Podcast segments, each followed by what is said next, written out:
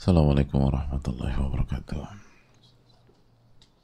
Bismillahirrahmanirrahim. Alhamdulillahi rabbil alamin wa bihi nasta'in ala umuri dunya wad din. Wassalatu wassalamu ala ashrafi anbiya wal mursalin wa ala alihi wa sahbihi ajma'in wa ba'd. Allahumma inna nas'aluka ilman nafi'a wa na'udzubika min ilmin la yanfa'. Allahumma ansurna wa ikhwanana al-muslimin fi kulli makan خاصة المظلومين منهم في فلسطين وفي سائر البلدان إنك ولي ذلك والقادر عليه وصلى الله وسلم على نبينا محمد وعلى آله وصحبه أجمعين Hadirin Allah muliakan Alhamdulillah kita panjatkan puji dan syukur kita kepada Allah Tabaraka wa Ta'ala atas segala nikmat dan karunia Allah berikan kepada kita sebagaimana salawat dan salam semoga senantiasa tercurah kepada Rasulullah alaihi salatu wassalam dan kita meminta kepada Allah Subhanahu wa taala ilmu nafi dan dilindungi dari ilmu yang tidak bermanfaat.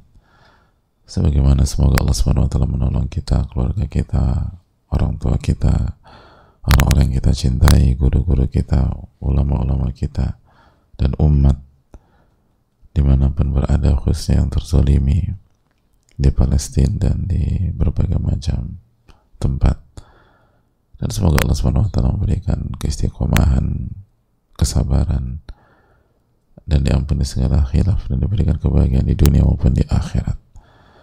Allahumma salli wa sallim wa barik wa an'im ala nabiyina Muhammad.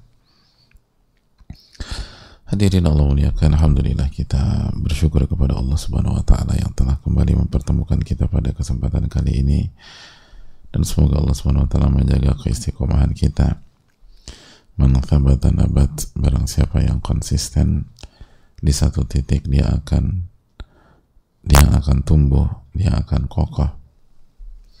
Dan semoga Allah Subhanahu wa taala memberikan taufik kepada kita bukan hanya konsisten di majelis, bukan hanya konsisten di kajian, namun juga konsisten mengamalkan ilmu kita dan apa yang kita pelajari di setiap majelis. Sufyan Athuri mengatakan yahtiful ilmu bil amal fa in ajabahu ila irtahal. Ilmu akan memanggil amal. Dan kalau amal itu merespon maka akan terjadi perpaduan yang sangat indah. Namun kalau tidak direspon maka ilmu itu akan pergi. Kalau amal tidak ada maka ilmu tidak akan menjadi ilmu yang bermanfaat. Tidak akan menjadi ilmu yang bermanfaat. Dan hadirin Allah muliakan ini yang kita perlu tanamkan bersama-sama.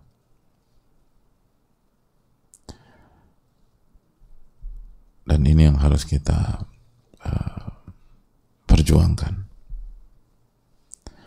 bagaimana uh, ilmu kita itu senantiasa memanggil dan mengundang amal dan amal pun datang dan memenuhi undangan dari ilmu.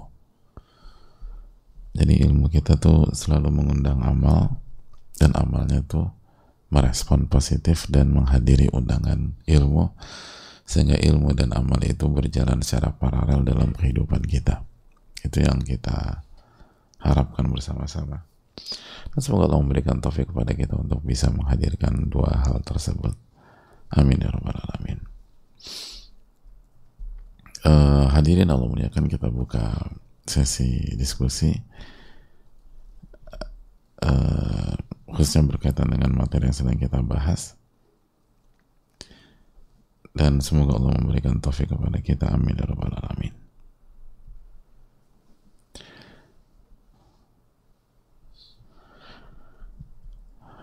Assalamualaikum warahmatullahi wabarakatuh. Waalaikumsalam warahmatullahi wabarakatuh. Semoga Allah merahmati Imam An-Nawawi, Ustadz, keluarga, tim, serta seluruh kaum muslimin. Amin. Ya Alamin. Semoga Allah SWT memberikan perlindungan kepada saudara kita, saudara muslim kita di Palestina dan belahan dunia lainnya. Amin. Ya Alamin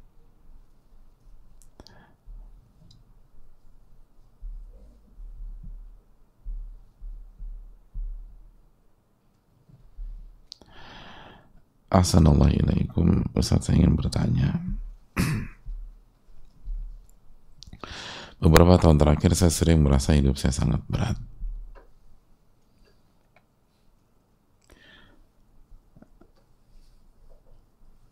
Namun baru beberapa bulan terakhir saya baru bisa menerima keadaan yang saya alami. Salah satunya mendapatkan support dari teman-teman saya. Yang di antaranya mengirimkan hadis mengenai rasa sakit atau sedih yang saya alami merupakan cara Allah untuk mengampuni kesalahan saya. Dan saat itu saya langsung menangis dan malu kepada Allah. Untuk menghibur hati dan membangkitkan semangat, saya biasanya mencari rekaman ceramah yang berkaitan dengan pertolongan Allah dan mengenai indahnya hidup ketika kita bertawakal kepada Allah. Bagaimana agar saya dapat bertawakal dengan sebaik-baik tawakal? Karena logika manusia saya masih suka mengguncang hati dan pikiran saya. Semoga Allah mengampuni saya. Amin. Dan apakah apabila saya berteman dengan teman-teman saya yang soleha dan baik agamanya dapat mengganggu dan mempengaruhi mereka? Saya khawatir kelak saya yang malah menjadi virus tidak baik untuk mereka. Namun saya sangat bersyukur kepada Allah bisa berteman dengan mereka karena mereka membuat saya selalu mengingat Allah. Semoga Allah selalu merahmati dan menjaga teman-teman saya. Syukran jazakallah khairan. Amin.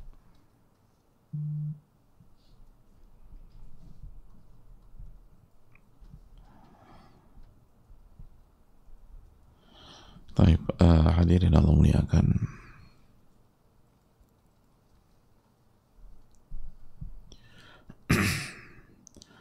Adapun uh, bagaimana bertawakal kepada dengan sebenarnya tawakal,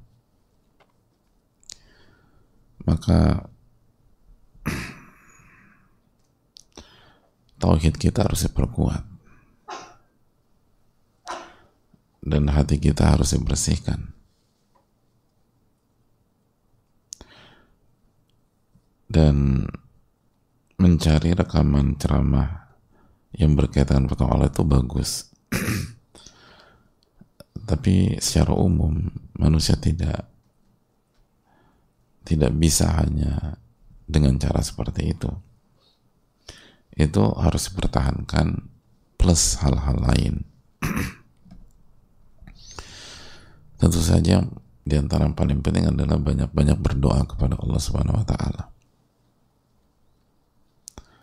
Makanya kita diajarkan zikir pagi petang dan di antara zikir pagi petang membaca ya hayyu qayyum bi rahmatika astaghith aslih li sya'ni kullahu wa la takilni ila nafsi tarfata ain.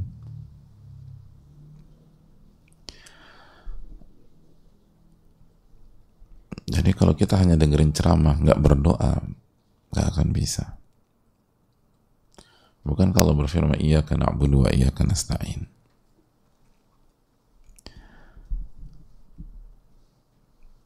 Lalu di samping berdoa kita harus uh, mempelajari dan memperjuangkan amalul kulub mempelajari tentang amalan hati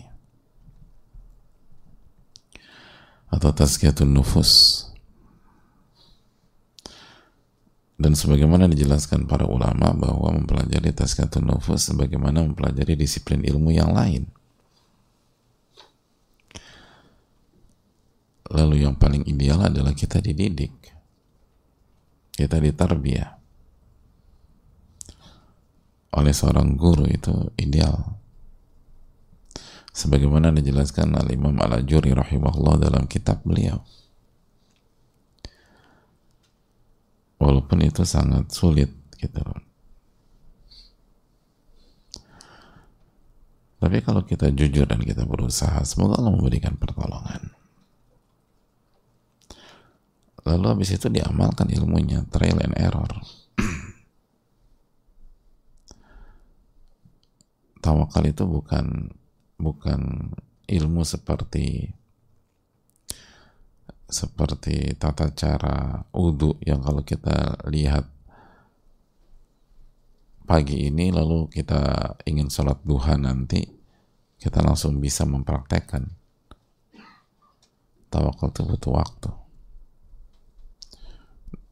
Dan para ulama untuk memiliki amalan hati yang berkualitas mereka butuh bertahun-tahun. Dan mereka dididik oleh guru-guru mereka bukan berjalan sendiri. Sebagaimana dijelaskan oleh para ulama seperti Asy-Syatibi rahimahullah. Itu yang perlu kita renungkan. Nah sering banyak atau di antara kita tuh jalan sendiri sehingga nggak ada yang kontrol nggak ada yang mengevaluasi. Dan ketika kita jalan sendiri kan inna nafsala ammaratun bisu. Nafsu ini senantiasa mengajak kepada keburukan. Dan senantiasa artinya kita tuh punya uh, apa punya blind spot hadirin. Yang sulit membuat kita menilai diri kita secara objektif karena Itulah tabiat kita. Itulah tabiat kita. Makanya dalam surat Al-Ma'arij ayat 19 Innal insana khuliqa halu'a Idza massahu syarru jazu'a wa idza massahu al-khairu manu'a illa al-musallin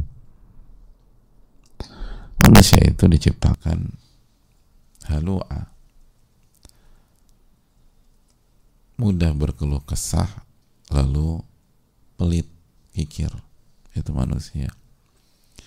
Ila masahu syarru jazua kalau dikasih kesulitan berkeluh kesah.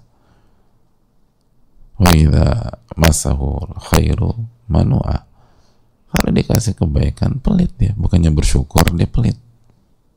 Gitu. harusnya kan bersyukur. Pelit tapi ini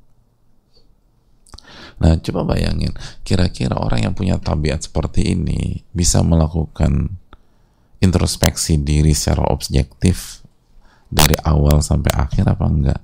Kira-kira pikir gitu aja. Ini Allah yang berfirman, manusia itu begitu. Kira-kira hanya satu dua ngaji atau ikut kajian bisa nggak berpikir secara objektif ketika menilai diri sendiri? Kan itu yang paling susah. Sedangkan untuk untuk bisa sampai titik itu kita harus punya kemampuan demikian. Sebagaimana dijelaskan Sufyan Ats-Tsauri.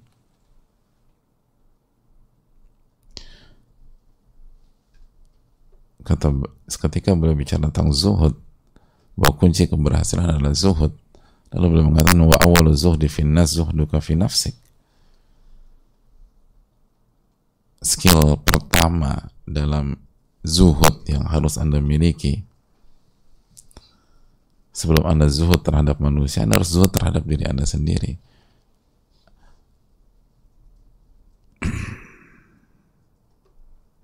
Dan untuk bisa zuhud terhadap diri sendiri, ini panjang pembahasannya, saya belum kita nggak masuk ke bab itu.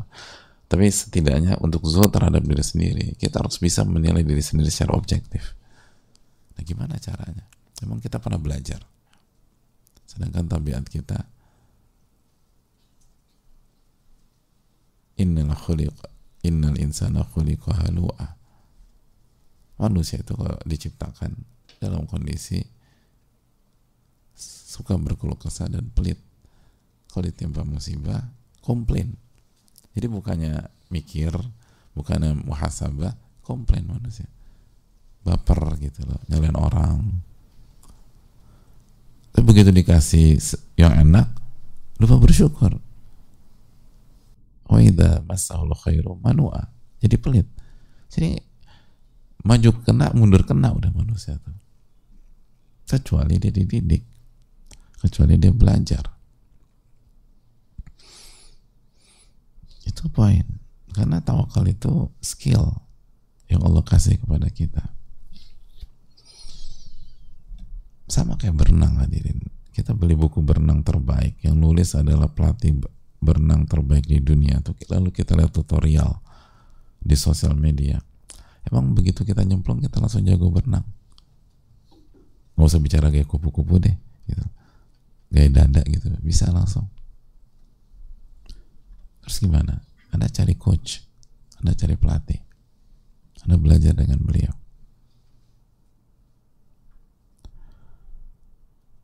terus anda punya lingkungan. Sebagaimana yang dimiliki oleh petanya udah bagus punya lingkungan. Tapi alangkah indahnya kalau ada yang mengkontrol. Dan apakah apabila saya berteman dengan teman-teman saya yang soleha dan baik agamanya dapat mengganggu dan mempengaruhi mereka eh,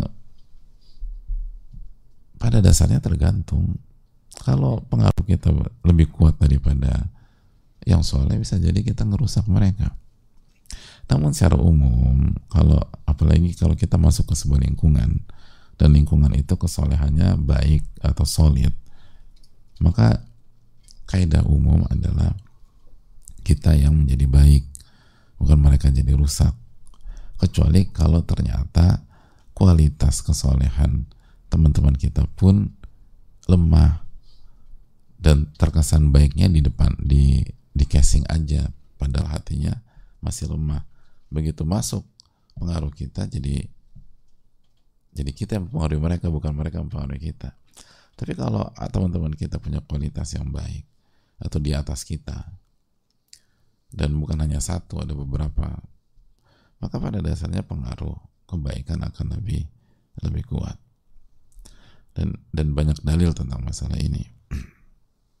Ketika Nabi SAW men, uh, ketika Nabi kita SAW berbicara tentang uh, kasus pembunuh 99 plus satu nyawa apa nasihat kepada dia ketika dia ingin tobat nasihatnya adalah man yahulu baina wa baina taubat siapa yang bisa menghalangi anda dengan taubat? Terus apa? Ukhruj minal qaryatil khabitha allati anta fiha lalu nasihatnya dalam hadis Abu Sa'id tersebut keluar dari negeri negeri Anda yang Anda uh, yang Anda hidup di sana. Karena itu negeri yang buruk. Lihat keluar dari sana. Ilal qaryati salihah. Pergilah ke atau pindahlah ke negeri yang soleha. Jadi disuruh pindah.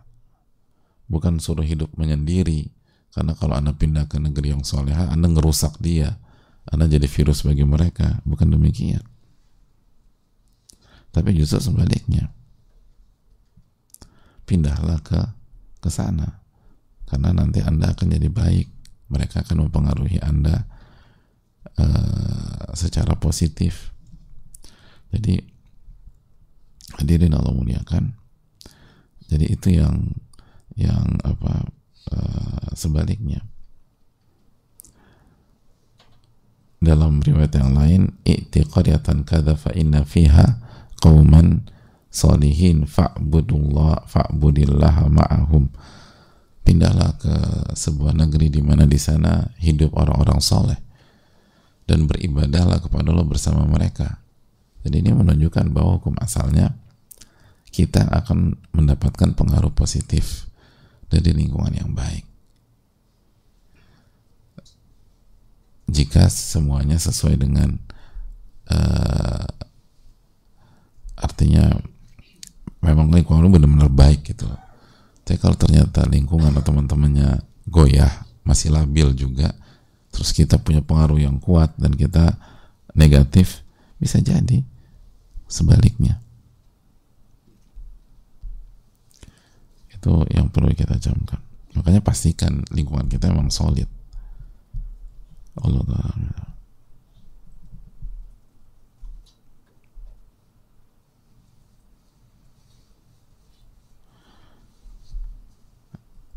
Assalamualaikum warahmatullahi wabarakatuh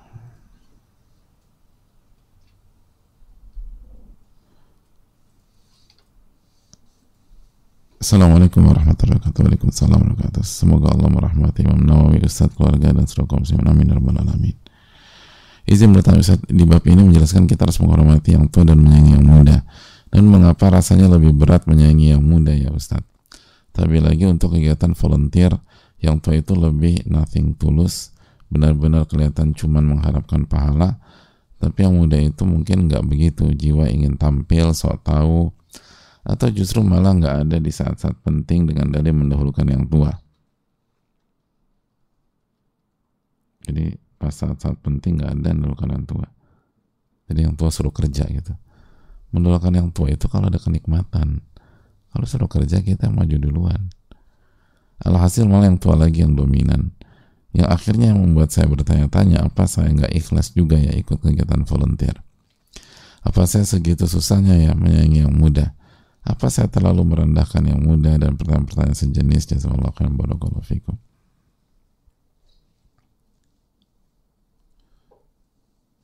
Uh, hadirin Allah muliakan. Kita merasa mengapa rasanya lebih berat menyayangi yang muda? Itu sering kali ketika kita di posisi yang lebih tua. Coba kita di posisi yang lebih muda nggak mudah juga menghormati yang tua. Apalagi kalau pihak yang senior itu nggak ideal. Gitu. Ya. ya, apalagi kalau dan nggak ada senior yang sempurna. Sebagaimana nggak ada junior yang sempurna.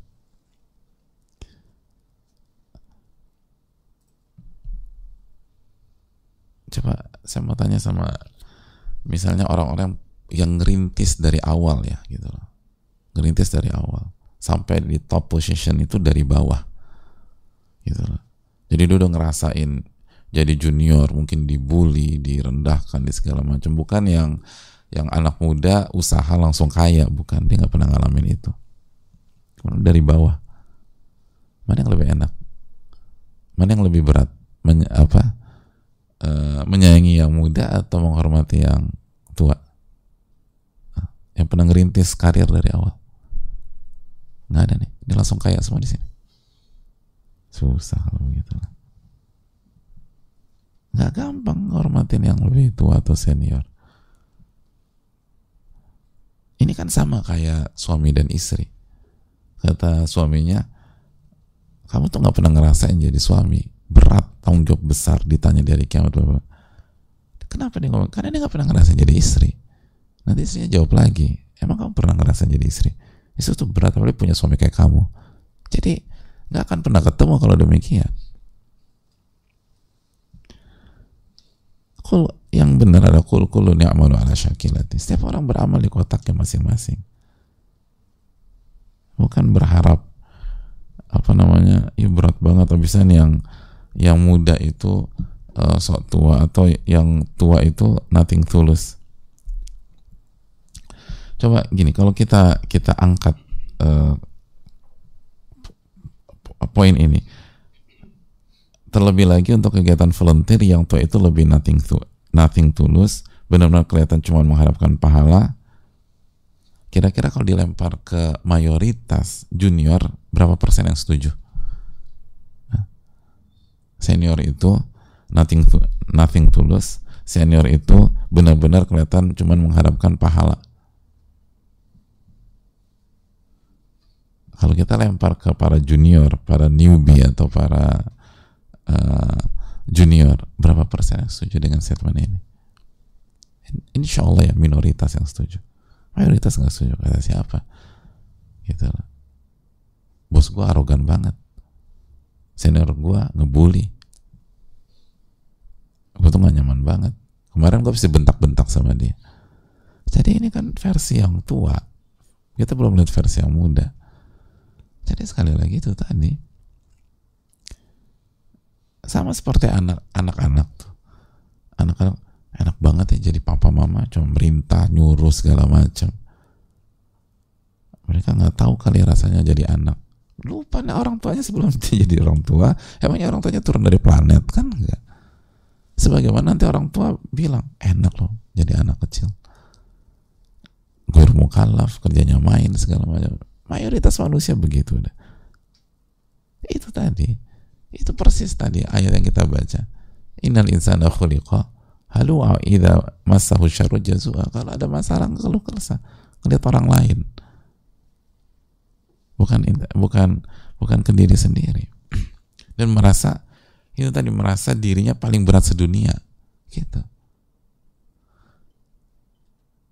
Makanya kan kalau kalau kalau kita kita lagi ngumpul sering nggak semua ya. Tapi gila gue berat banget kemarin bla bla bla bla bla. Nanti temennya nyentuh lo masih mending. Gue pernah ngalamin lebih parah. Jadi kayak bahagia gitu loh kalau jadi orang paling terzolimi saya nggak ngerti juga itu manusia tuh begitu. Yang akhirnya membuat saya bertanya-tanya apa saya nggak ikhlas juga ya ikut kegiatan volunteer? Apa saya begitu susahnya menyayangi yang muda sekali lagi menghormati yang muda eh, menghormati yang tua tidak mudah kecuali taufik Allah. Menyayangi yang muda pun tidak mudah kecuali dengan taufik Allah swt dan seterusnya minta pertolongan kepada Allah swt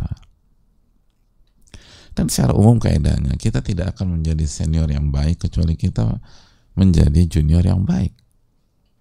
Itu kaidah kecuali ada anomali ada. Tapi secara umum kalau anda mau jadi senior yang baik jadilah junior yang baik makanya salah satu teori di leadership kan a good leader is a good follower. A good leader is a good follower. Kalau anda ingin jadi pemimpin yang baik mulailah menjadi pengikut yang baik. Kan selalu demikian.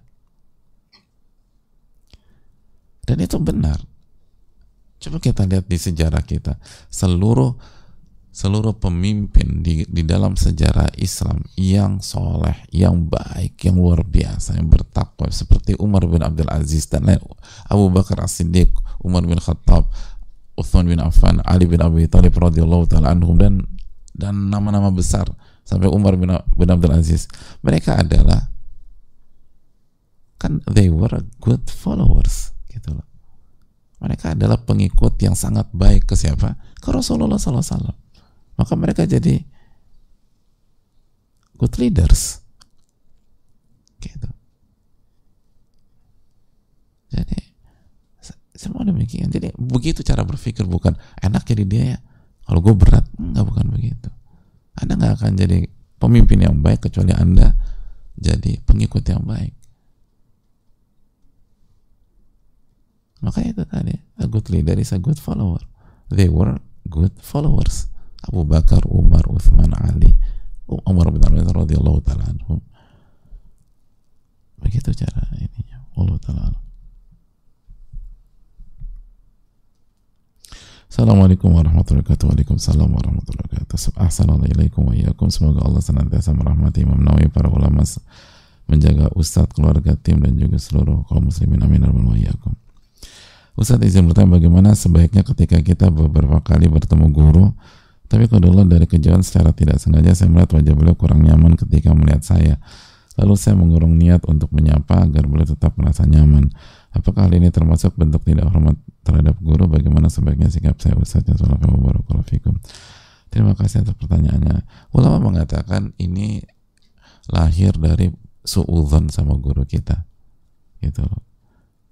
Kok bisa menyimpulkan kalau melihat kita dia nggak nyaman, beliau nggak nyaman bisa jadi bukan kita bisa jadi yang di belakang kita atau sebelah kanan kita sebelah kiri kita ketika kita lagi bertemu beliau di tempat publik. Enggak enggak. Waktu itu saya sendirian. Emang anda sudah cross check sama guru anda? Saya dia lagi mikir sesuatu. Memang mata ngelihat anda tapi pikiran ke ke ke orang lain yang memang lagi membuat beliau nggak nyaman. Jadi terlalu banyak itu kan intinya nggak ada bukti. Kalau nggak ada bukti suudon dan suzon dosa. Kalau sesama saudara aja dosa apalagi sama guru kita. Ijtanimu kathiran minadhan inna ba'da dhanni ithmun. Jauhilah banyak prasangka karena sebagai prasangka adalah dosa. Dan itu tadi kita tuh hanya ngeliat tuh itu tadi. Itu membuat manusia orang masuk neraka kan? Kita hanya ngeliat satu sisi dari guru kita ketika ngelihat apa namanya uh, kita beliau kurang nyaman dan itu kesimpulan kita kecuali kalau belum bicara saya tuh nggak nyaman sama anda. Kalau guru kita bicara demikian clear selesaikan dong minta maaf minta minta restu minta ridho dan seterusnya. Biar berkah bukan justru menghindar. Kan demikian. Wong orang sahabat kita nggak nyaman aja selesaikan. Apalagi guru kita itu tadi. Kita ngelihat satu satu sisi sisi kecil lalu kita lupa jasa-jasa guru kita. Kita lupa jasa-jasa guru kita. Kita dapat ilmu kita dapat hikmah kita dapat ini segala macam. Harusnya kan kita berpikir bagaimana bersyukur. Dan bersyukur dengan apa yang kita miliki. Dan salah satunya adalah menyapa dan mendatangi beliau. Atau mendekat kepada beliau. Itu yang perlu kita camkan bersama-sama. Dan kalau beliau nggak nyaman dengan kita tahu dari mana apa apa dalilnya dengan kita tidak menyapa beliau lebih nyaman. Belum tentu. Itu kan asumsi lagi. Jadi diagnosanya asumsi. Pengobatannya asumsi lagi. Jadi semua asumsi. Nggak ada dalil satupun. Dan itulah banyak pihak asumsi asumsi. Kenapa kita nggak berpikir sebaliknya? Gitu guru kita akan lebih nggak nyaman kalau kita jadi pribadi yang menghindar. Kan itu lebih make sense. Gitu loh. Jadi di benak kenapa kita di benak guru saya saya harus selesaikan. Itu lebih gentleman itu lebih oke okay, lebih bagus dan seterusnya. Jadi kesimpulannya lahir dari suudon atau asumsi pengobatannya asumsi lagi. Jadi hidupnya pakai asumsi. Dan itu buruk sangka. Buruk sangka. Dan memang potensi murid buruk sangka kepada guru itu besar kata para ulama. Besar. Allah dalam misal. Dan semoga kita menjadi murid-murid yang berbakti sebagaimana jadi anak yang berbakti sama potensi anak buruk sangka sama orang tua besar gitu aja semua demikian potensi anak buruk sangka kepada orang tua itu jauh lebih besar daripada orang tua buruk sangka kepada anak. Saya ada banyak banyak testimoni yang cerita. Saya dulu tuh saya benci banget sama ayah Ustaz. Saya benci sekali sama ibu. Menghalangnya, apa membatasi pergaulan saya, apa keras, segala macam ini. Tapi sekarang, ketika saya usia 30 tahun ke atas, saya bersyukur punya orang tua seperti mereka. Jadi bayangkan suudon sama orang tua itu 20 tahunan. Ada yang suudon 30 tahun sama orang tua, kurang lebih. More or less 30-an tahun suudon. Gak paham. Simpel aja, ketika orang tua ngelarang misalnya, nggak mau beliin, nggak mau beliin apa namanya, nggak mau beliin mainan gitu, karena minggu lalu udah udah dibelikan mainan. Eh tiba-tiba keluar yang paling baru minta dibeliin terus anak-anak nangis apa enggak atau nggak usah anak-anak. Kita waktu kecil nangis apa enggak Hah? aku pengen mainan ini nggak boleh. Nangis apa enggak enggak sedewasa itu kita nangis. Nah ketika kita nangis tuh suudon atau husnudon sama orang tua? Suudon buruk sangka. Kecuali kalau sikap kita uh, ma aku boleh mainan nggak? Nggak boleh. Kan udah kemarin. Ma tolong ma. Nggak boleh. Langsung oh ya mama pasti ingin yang terbaik buatku. Makasih ma. Siapa? Gitu. Eh ada lagi kita nggak ada. Seperti itu. Suudon dah sama orang tua.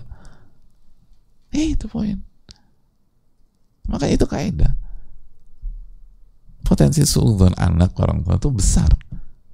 Sebagaimana potensi suudon murid ke guru besar. Itu. Teman dan itu akan menghilangkan keberkahan dan durhaka.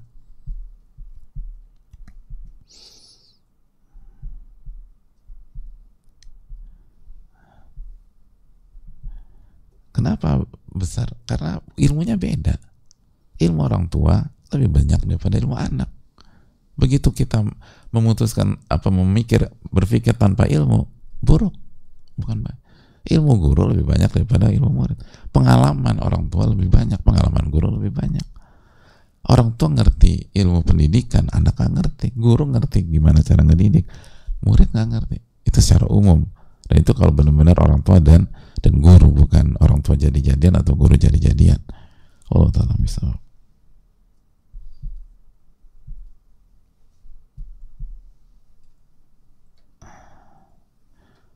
Saya rasa cukup sampai di sini. Jazakallahu khairan. Semoga bermanfaat. Semoga Allah memberikan taufik kepada kita dan semoga Allah Subhanahu wa taala memberikan ilmu nafi dan melindungi kita dari ilmu yang tidak bermanfaat. Subhanakallahumma la ilaha illa anta. Astaghfiruka wa atubu ilaik. Assalamualaikum warahmatullahi wabarakatuh.